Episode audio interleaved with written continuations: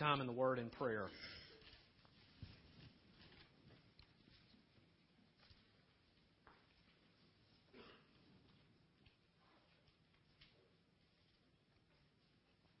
Father, thank you for the reminder and just revealing to us the joy that comes from proclaiming the greatness of your name and sharing in your glory. Father, thank you for allowing that so far this morning. And Lord, we pray that as we continue to worship, and Father, I pray now that it would be on many hearts here, that as we continue to worship, that we would see your glory that we would recognize that you long to pour your Spirit out here in this place and within us. You long to teach us, to share with us about redemption, and to preach the gospel to us.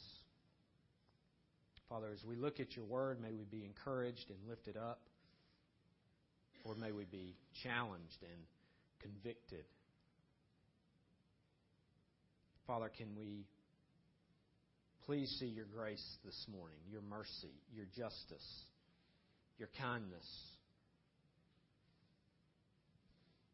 Could we see the glory in the multitude of attributes that you have and that you share with us, your creation? Father, I pray that you would humble us. Father, humble us to a point where we would not look to approach your word on our own and in our flesh or with our own wisdom, but we would see the desperate need we have for the Spirit to work in our life for salvation and growth, but also just to be able to have you speak to us. May we see our Savior. We pray this in His name. Amen.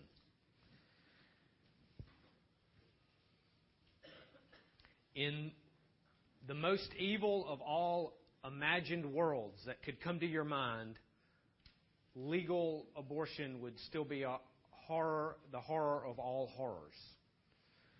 If you could just picture a world full of constant and complete wickedness and hate, and in that world, it allows a mother or a father to legally take the life of a child while in the body of his or her mother, which is the very place that God has chosen to fashion and bless and ordain life, even in that world, legalized abortion would still be inconceivable. So to know that this horrific and this inconceivable practice takes place every day in our world, a world that has experienced love and compassion and kindness, is beyond all comprehension. It should be beyond all comprehension in our minds. This should send chills down our spines. This Sunday is always set apart as Sanctity of Life Sunday, and so each year we have done something to recognize the tragedy of this event that happened so many years ago. Whether it's been a presentation or a sermon, we have done something to recognize it and something um, to give witness to what God would have to say about this and what He longs for His church to say about this. Now, we do this for a few reasons.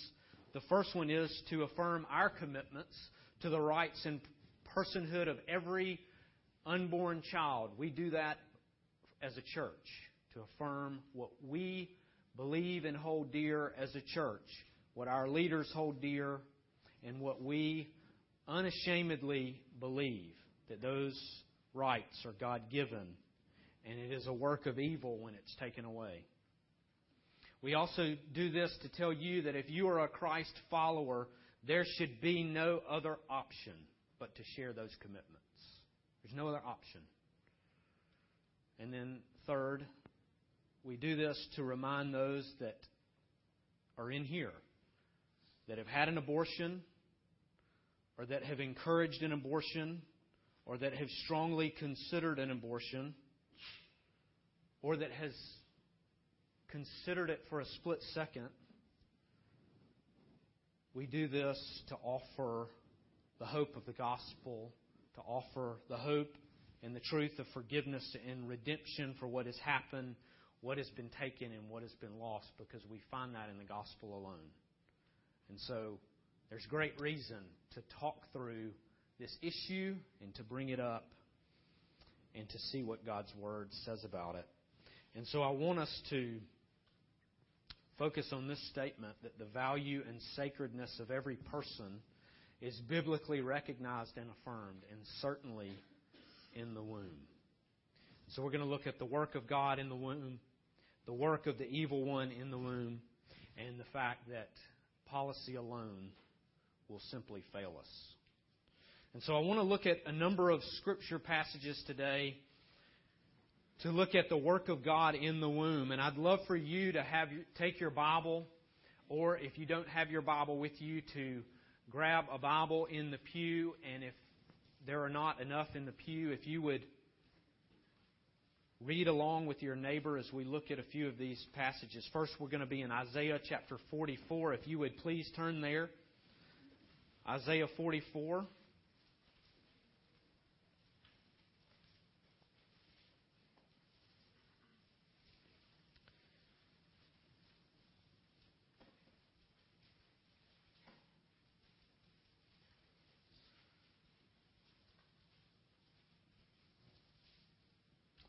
Isaiah 44, verse 24. This is the Word of God, which is eternal, infallible.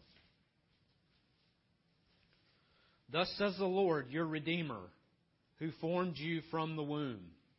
I am the Lord who made all things, who alone stretched out the heavens, who spread out the earth by myself. Again, I'll repeat. Thus says the Lord, your Redeemer, who formed you from the womb. Please turn with me to Isaiah 64, verse 8. Isaiah 64, verse 8.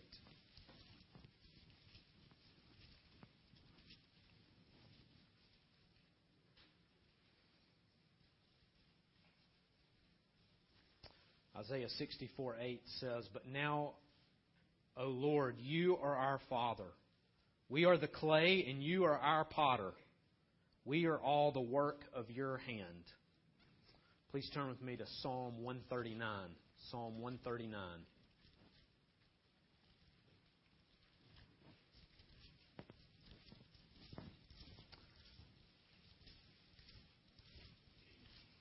Psalm 139, verses 13 through 16.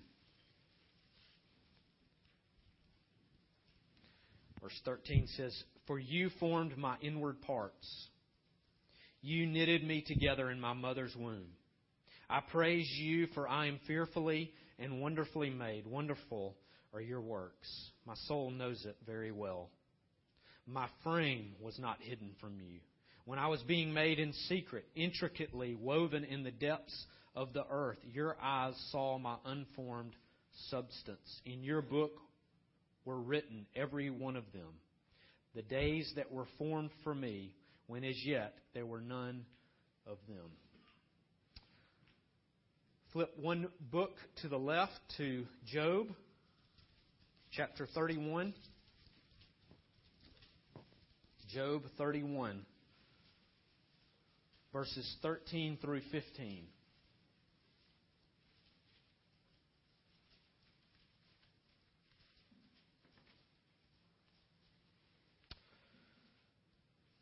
If I have rejected the cause of my manservant or my maidservant, when they brought a complaint against me. What then shall I do when God rises up? When he makes inquiry, what shall I answer him? Verse 15 says, Did not he who made me in the womb make him? Did not one fashion us in the womb? And then turn back to Psalm chapter 100. Psalm 100.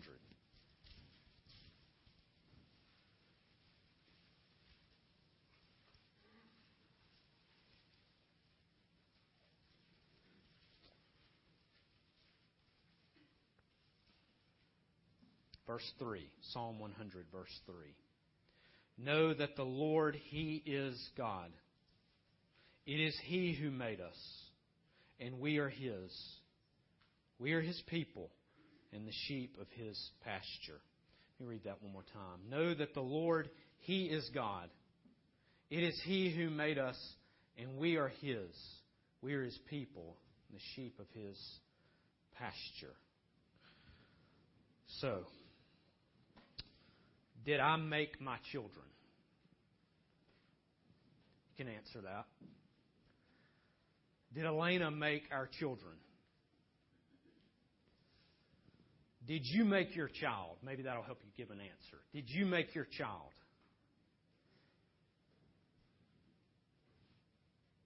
Did the woman that chose to have an abortion make her child? Did the father who encouraged the woman to have an abortion make that child? Does the doctor who assumes he has rights to go into the womb of a woman and destroy a child, did he have anything to do with the fashioning and the forming of that child? Did the doctor? God has made us. God has made our children. God has made and fashioned every life. And because of that, we could actually stop right there and say that is enough reason to say we have no rights to a life that is growing and being fashioned in the womb of his or her mother. God has made these children. God is fashioning children as we speak in the womb of their mother. He is appointing them to certain things in life. In the early writings of the New Testament, we see a theological affirmation about life in the womb that cannot be ignored. And I'm going to show you this in two passages. The first one is in Luke chapter 1, verse 15. Luke 1:15 if you would turn there.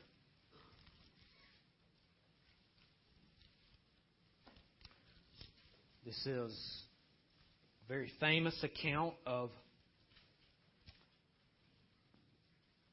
John the Baptist. And I'll just read this one verse that's in the middle of this story about the person of John the Baptist. It says, For he will be great in the sight of the Lord, and he will drink no wine or liquor, and he will be filled with the Holy Spirit while yet in his mother's womb. And in Matthew chapter 1, verses 20 through 21, an even more famous verse. Matthew chapter 1, verses 20 through 21.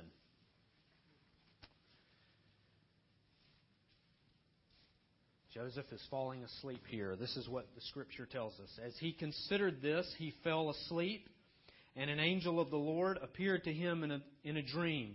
Joseph, son of David, the angel said, Do not be afraid to go ahead with your marriage to Mary, for the child within her has been conceived by the Holy Spirit, and she will have a son, and you are to name him Jesus, for he will save his people from their sins. These are two specific verses that demand our attention on this very day. In the first one, we see that God chose to regenerate and pour out His Spirit onto not a lifeless, personless being, but on a chosen person, John the Baptist, while still being fashioned in his mother's womb. Spirit came down onto a person, regenerating John the Baptist.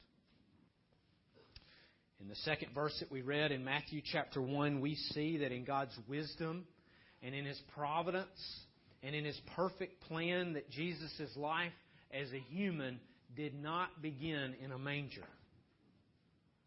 Because Jesus' life as a human, physical life, began in the womb of his mother, Mary.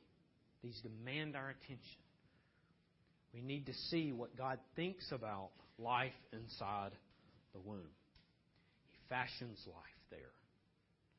He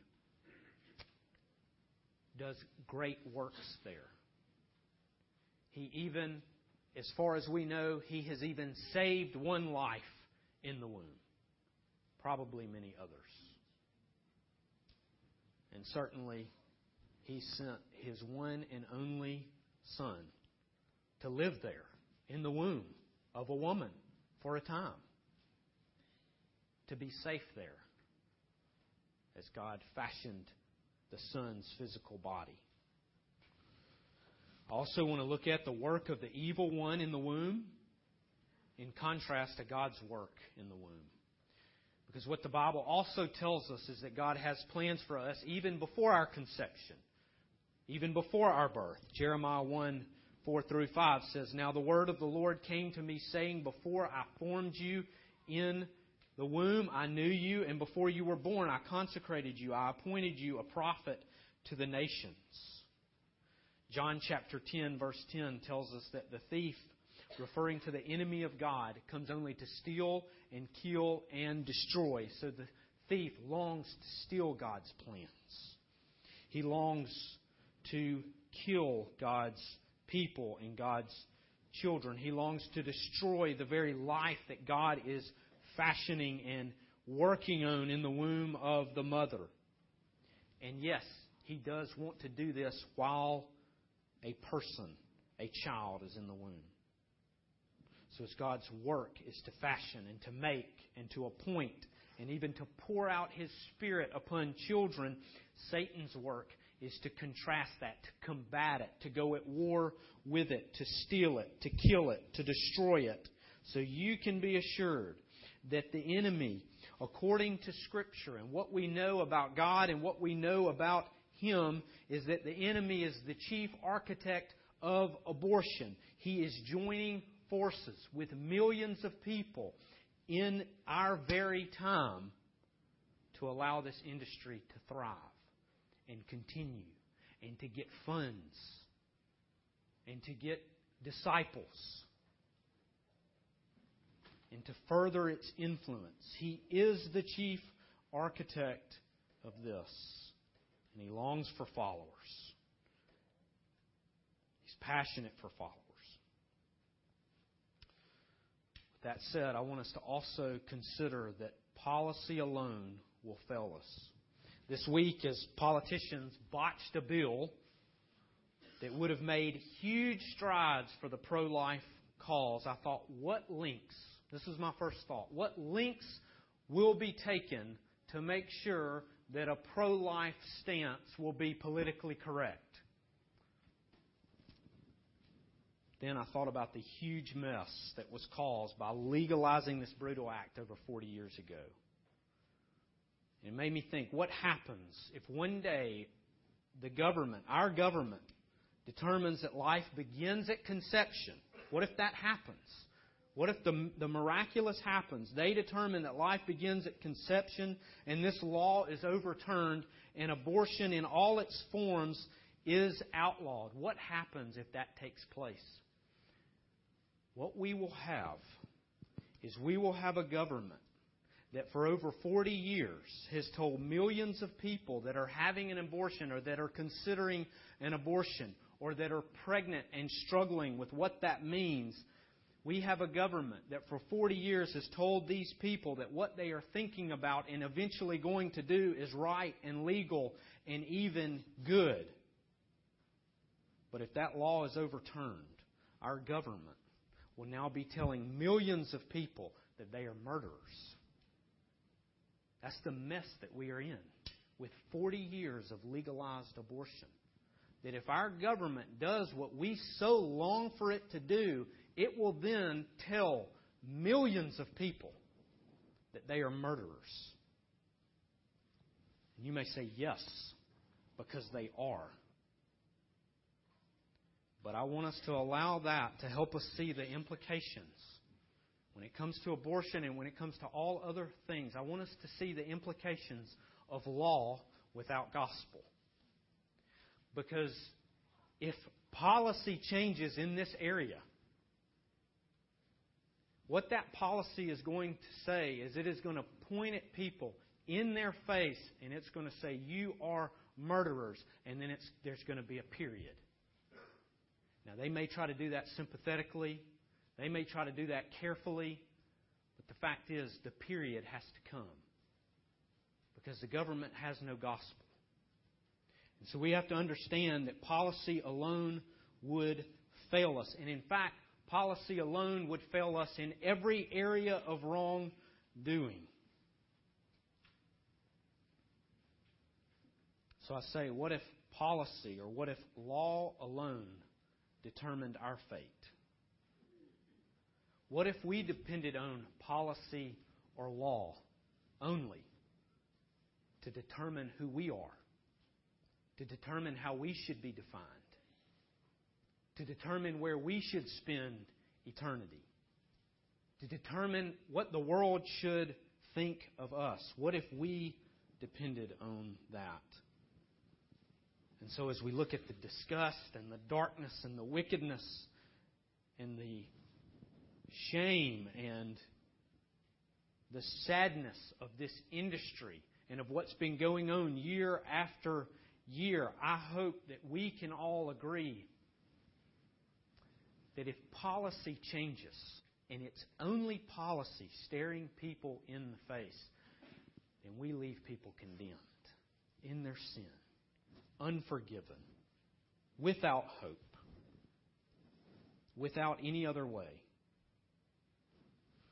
So, and I think this is correct to say that yes, I pray for a day that this dreadful sin and this horror of all horrors is no longer lawful. But may we remember that the only answer is the gospel of Jesus. And the only answer for abortions is the gospel of Jesus. And for our sin for our lawlessness is the gospel of Jesus. Because by his death, which in reality is the horror of all horrors, it's because of his death that he is the redeemer of life.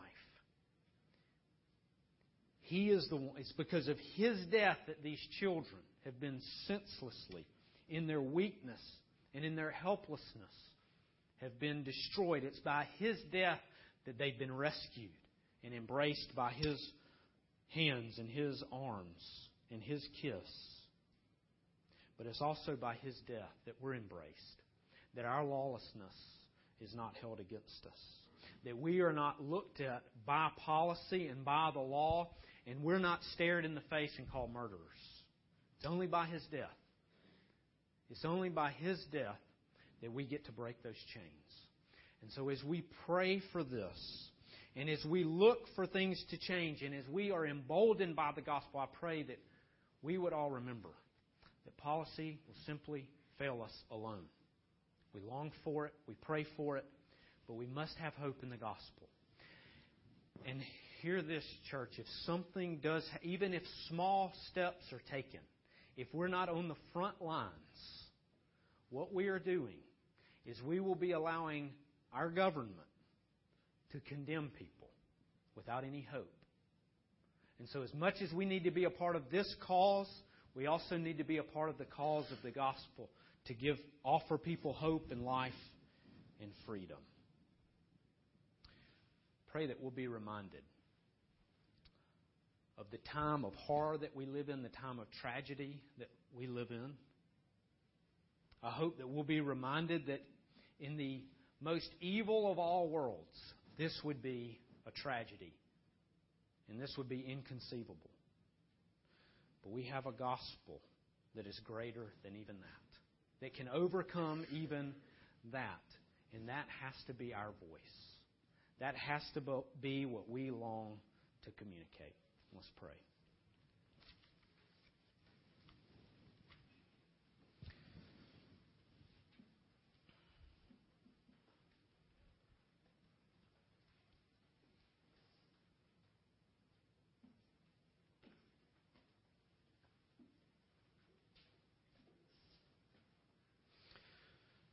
God, while we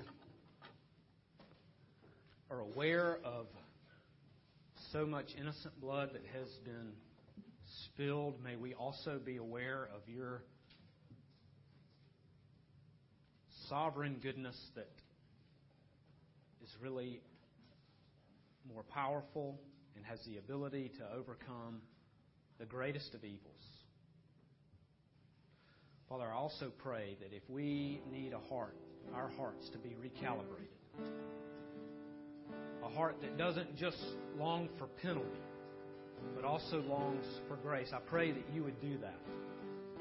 A heart that doesn't just long for law, but also longs for forgiveness. Father, if we need a heart to be recalibrated towards the gospel, I pray that you would we would now, with the eyes of our hearts, see our Savior hanging on a cross, dying for those that have been slain in the womb, but also for those that have been doing the slaying. We pray all this in Jesus' name. Amen.